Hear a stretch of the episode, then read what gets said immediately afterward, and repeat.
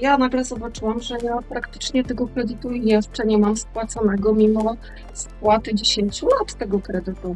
Praktycznie kapitał spłacony, czyli to 168 tysięcy mam spłacone i robię cały czas nadpłaty. No to się przeraziłam, że płacę pieniądze komuś, to mnie oszukuje.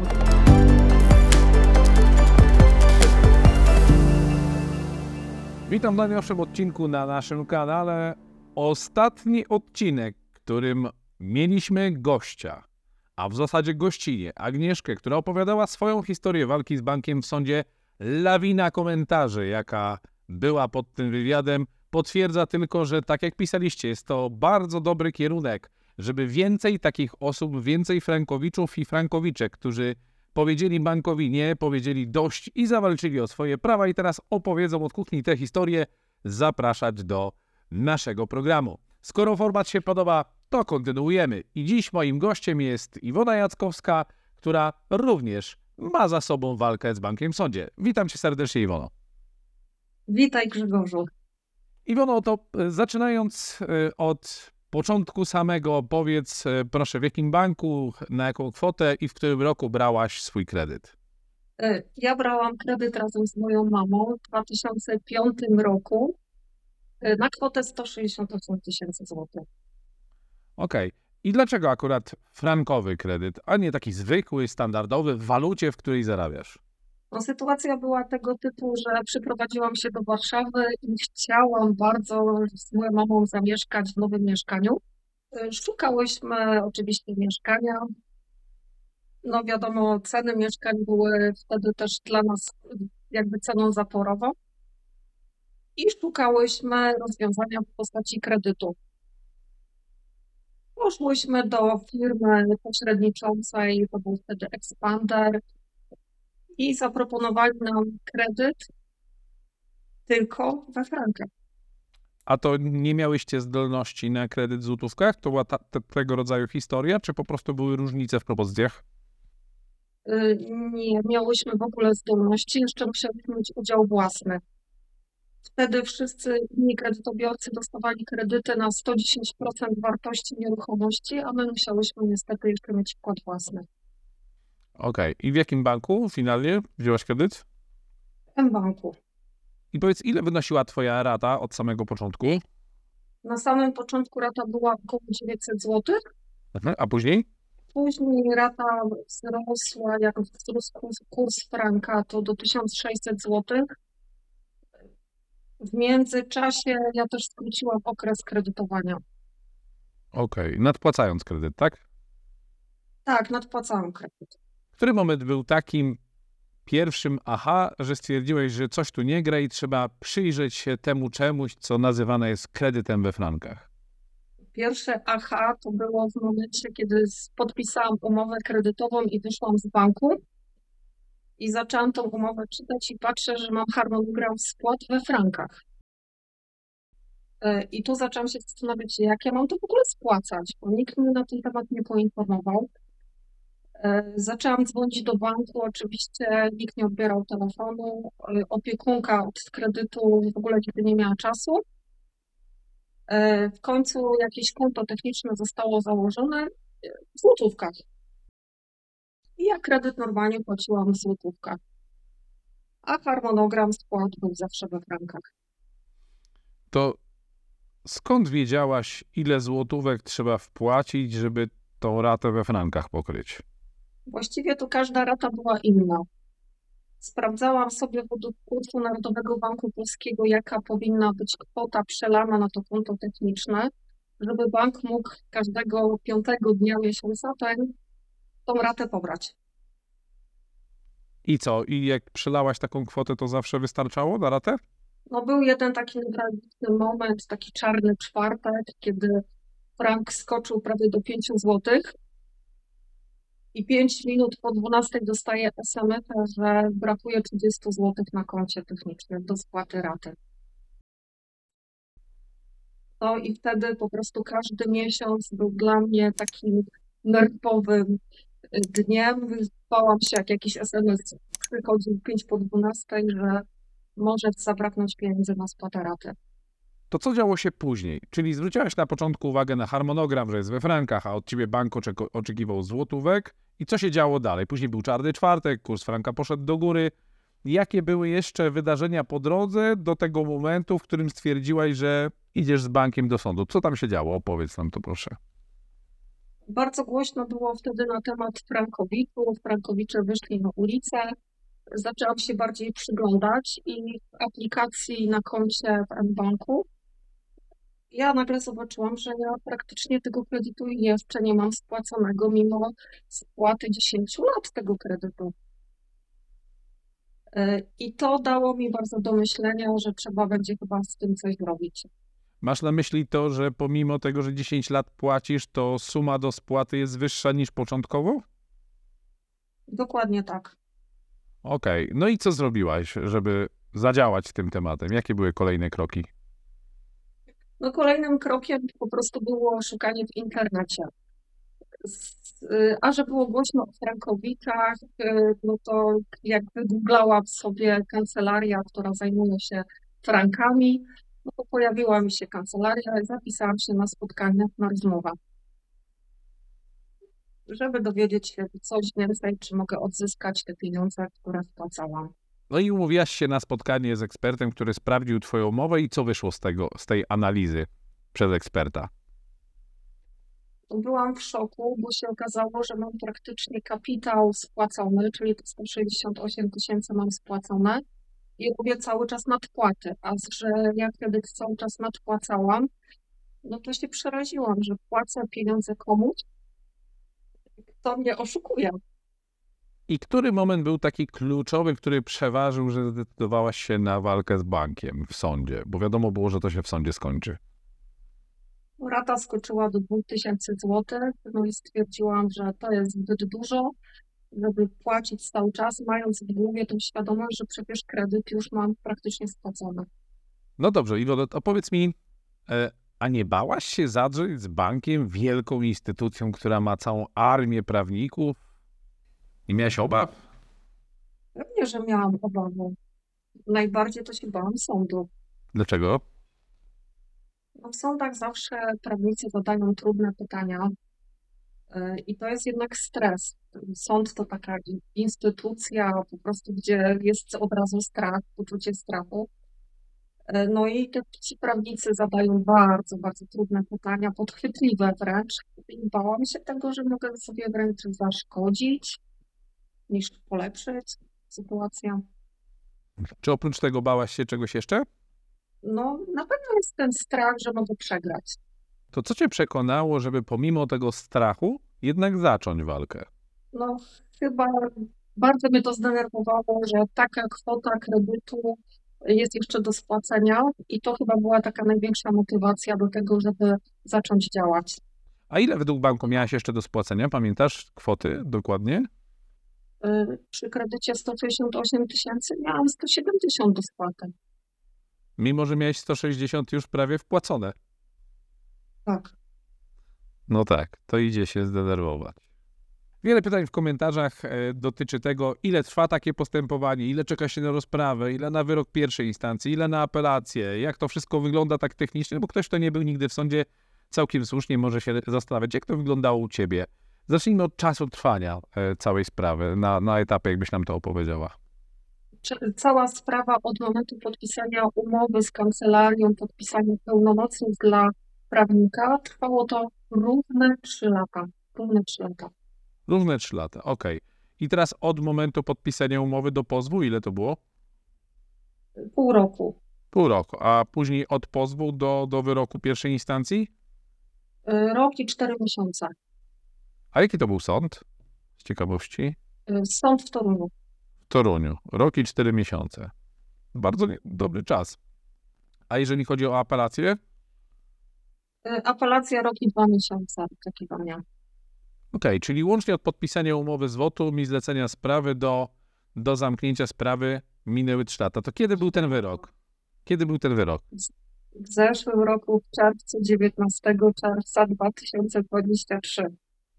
To powiedz mi, co czułaś w momencie, kiedy była ta rozprawa, czy też to, to ogłoszenie wyroku i usłyszałaś, że wygrywa, że to już koniec, że, że nie ma już tego kredytu? Poczułam niesamowitą ulgę, tym bardziej, że prawnik do mnie zadzwonił i powiedział, Pani Iwono, proszę już następnej raty nie płacić. Po prostu, nie, 200 kilo kamieni z pleców zdjętych. Poczucie naprawdę ulgi, takiego wytchnienia, szczęścia, a w momencie, kiedy się weszło na konto do banku, nie ma kredytu. No to zresztą może wrzucimy screena z tego, jak to obecnie wygląda w zakładce kredyty u Ciebie. I faktycznie, jak widzimy teraz, to tego kredytu nie ma. To wróćmy do samej rozprawy, bo to ogromny sukces. Pozbyłaś się kredytu, zawalczyłaś o swoje. Jak wyglądała sama rozprawa w sądzie pierwszej instancji, gdzie tam byłaś przesłuchiwana przez sąd i przez prawnika banku? O co pytał sąd? Jakiego rodzaju to były pytania? Y, Może zacznę od tego, że sprawa była w formie zdalnej, czyli po prostu siedziałam sobie komfortowo w domu, czyli już jeden stres odpadł, czyli nie musiałam wchodzić do wielkiego gmachu sądu, tylko po prostu w warunkach domowych była rozmowa. Połączenie było online, czyli na, na spokojnie. E, Takie podstawowe pytania, w jaki sposób była zawarta umowa kredytowa, jak, jak długo oczekiwałam e, na umowę, czy na jakiś szablon umowy podtrzymałam, czy wiem, na czym polega kurs franka, czy jeździłam za granicę i wymieniałam pieniądze w kantorze. Też miałem to pytanie. Ta, takie, takie pytania przebiłem właśnie, na czym polega y, kupno i y, skup waluty. Takie śmieszne pytania.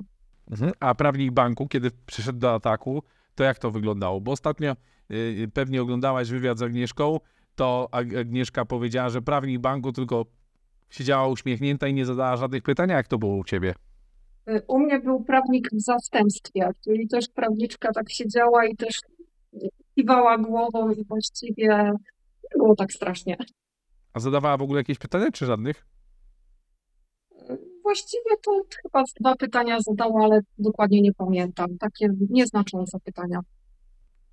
To jest w ogóle ciekawe, e, że, bo u nas akurat prawniczka e, ze strony banku zadała mi kilkanaście pytań na naszej rozprawie, ale ciekawe jest to, że banki płacą ciężkie miliony złotych za obsługę prawników, którzy przychodzą na te rozprawy i z uśmiechem na twarzy czy w milczeniu czekają na w zasadzie ogłoszenie wyroku, który z góry prawie, że jest e, przesądzony, no bo 99% spraw przecież kończy się wyrokami korzystnymi dla, dla frankowiczów. Ponieważ k- brałaś kredyt w mBanku, to pytanie moje brzmi tak, czy mBank nie próbował się z tobą dogadać?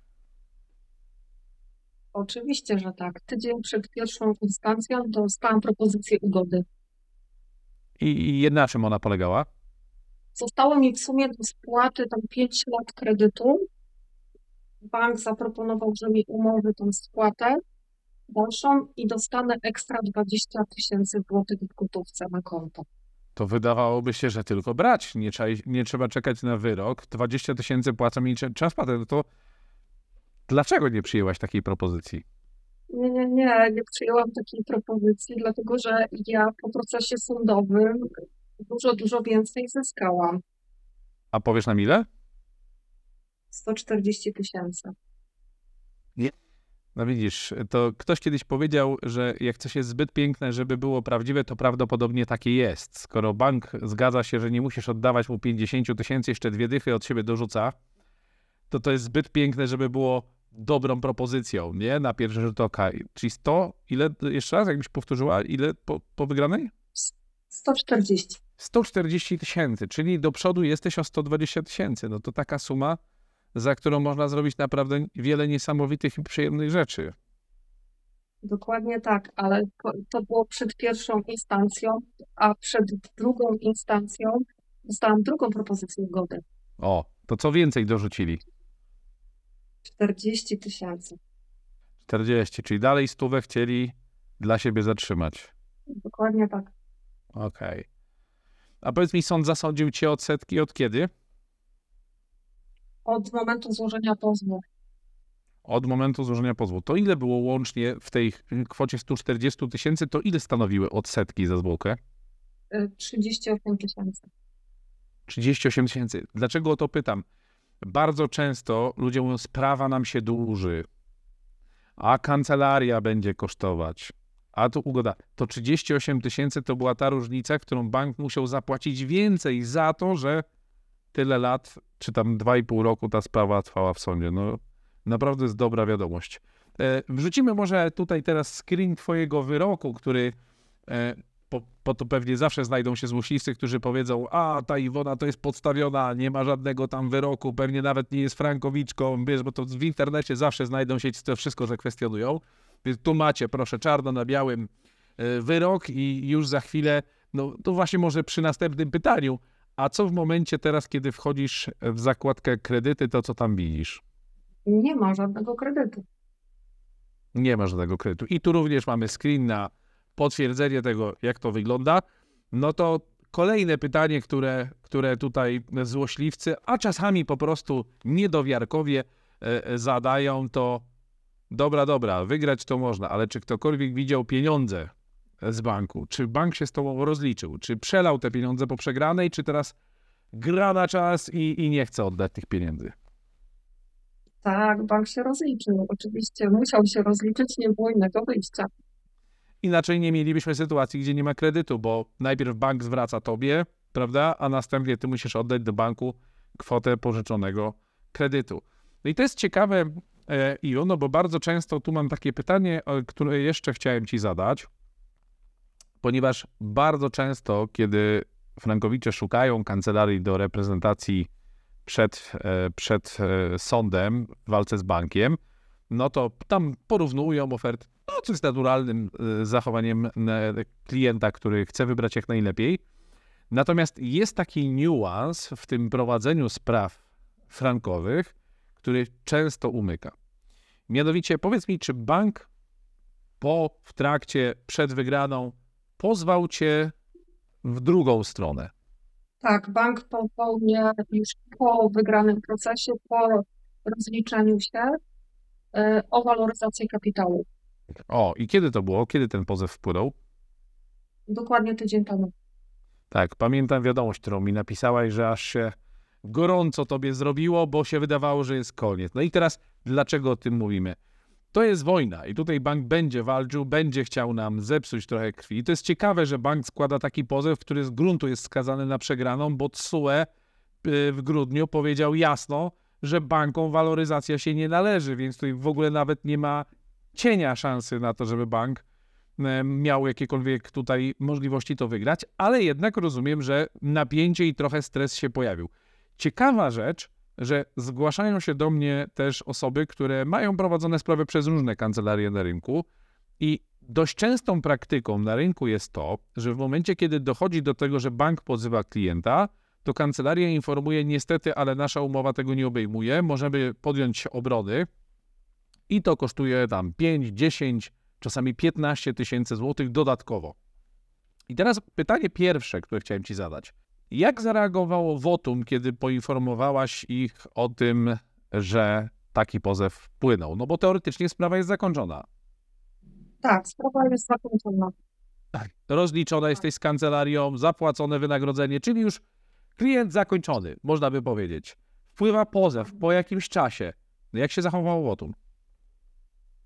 Y, oczywiście w Wotum jest totalna gwarancja, czyli w momencie, kiedy bank mnie powoła w jakiejkolwiek sprawie, to kancelaria mnie reprezentuje. Dobrze, to teraz powiedz mi, ok, czyli nie schowali głowy w piasek, tylko prawnicy powiedzieli, pani Iwona, spokojnie, będziemy panią bronić. No ale to tak pewnie powiedzą w niejednej kancelarii, tylko zazwyczaj wiąże się to ze słoną zapłatą. Ile dodatkowo musiałaś zapłacić, żeby kancelaria podjęła się obrony? Nic. Jak nic? Nic, zero złotych. Jak to możliwe? No tak, naprawdę, zero złotych, nic. A miałeś to zapisane w umowie, że w razie, gdyby cię bank pozwał, to kancelaria będzie cię bronić? Tak. I kancelaria obietnicę dotrzymała. Dlaczego to pytam? Bo ja wiem, że tak jest. Natomiast y, jest to naprawdę nietypowe zachowanie kancelarii na rynku, która w ramach tej samej usługi, za którą już wzięła pieniądze, dalej podejmuje się tej obrony i nie żąda dodatkowych e, wynagrodzeń. I to jest coś, na co warto zwrócić uwagę, kiedy się kancelarię przecież wybiera, żeby mieć tą obsługę kompleksową, niezależnie co bank wymyśli, bo teraz na przykład banki wymyśliły, że jak o nie mogą pozywać, to będą pozywać o kapitał ekonomiczny, czyli taki, ile on powinien być warty. Także to, jak już mówiłem w wielu odcinkach, jakkolwiek by tego potworka prawnego nie przebrali, to i tak, i tak nie mają prawa do tego, żeby to dostać. To podsumowując, Iwono, jakie to uczucie być wolną od Franka? Czujesz ulgę, wiesz, że nie musisz składać pieniędzy co miesiąc, każdego piątego dnia miesiąca. Nie masz kredytu, jesteś człowiekiem wolnym. To gdybyś mogła tak, e, bo to pytanie zadaję zawsze przy wywiadach, bo, bo ta retrospekcja jest ciekawa.